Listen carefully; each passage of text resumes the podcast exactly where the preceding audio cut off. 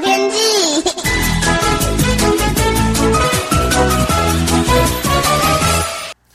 各位听众朋友好，我是彭启明。今天还是维持西南风的环境哦。台中以南的沿海平地在清晨还是有西南风跟海陆风环流交汇所发展的阵雨。那这两天的雨势不大哦，也较为零星。中南部的山区还是有午后局部的阵雨，北部还有东半部比较干燥，同时呢也位于西南风的背风侧。台北盆地呢，东半部的宜兰跟花莲还是要留意，可能会有局部增温或是焚风等条件哦。呃，同时呢，也把这个北部的海陆风环流的调节哦减弱了，所以其实早晚呢都变得更热，很不舒服哦。高温上看三十六到三十八度，外出仍然要留意防晒防中暑。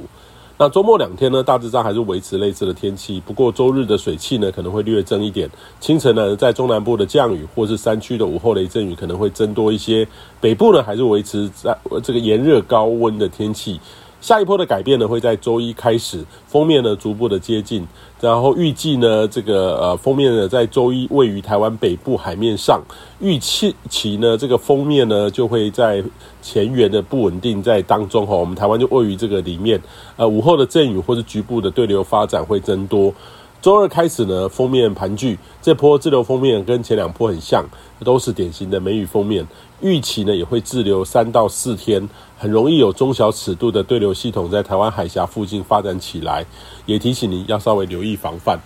那这波呢，在全台湾都会有显著的降雨。呃，尤其呢是西半部要提防哦，在海峡发展起来的对流包，很容易有短延时强降雨发生的机会。尤其十分钟的这个降雨量呢，可能都会呃机会破这个二三十毫米以上，呃，时雨量破百的这个机会，这个对任何的一个地方都是非常严峻的考验哈、哦，在海的。再好的这个排水系统哦，都无法耐得住这样的急促雨势，所以提醒您要提高警觉，呃，加强这个住家邻里或是企业的防汛哦准备，这个都是必须平常都要都要做的，请大家要稍微留意一下。那预期呢，这样的这个天气呢，呃，会会持续以几天，接下来封面北台之后，后面的这个呃偏西南风的这个势力还是蛮强的，在下周五六北台之后，后面的西南风还蛮强的，也伴随着水汽。预期呢，西太西半部还是有很高的降雨机会，仍然是相当不稳定的天气。呃，这波要结束呢，就要看太平洋高压的势力是否有机会西伸过来。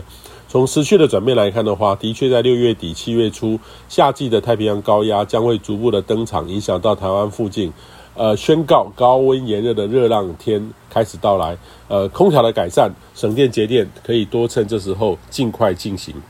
以上气象由天气风险彭启明提供。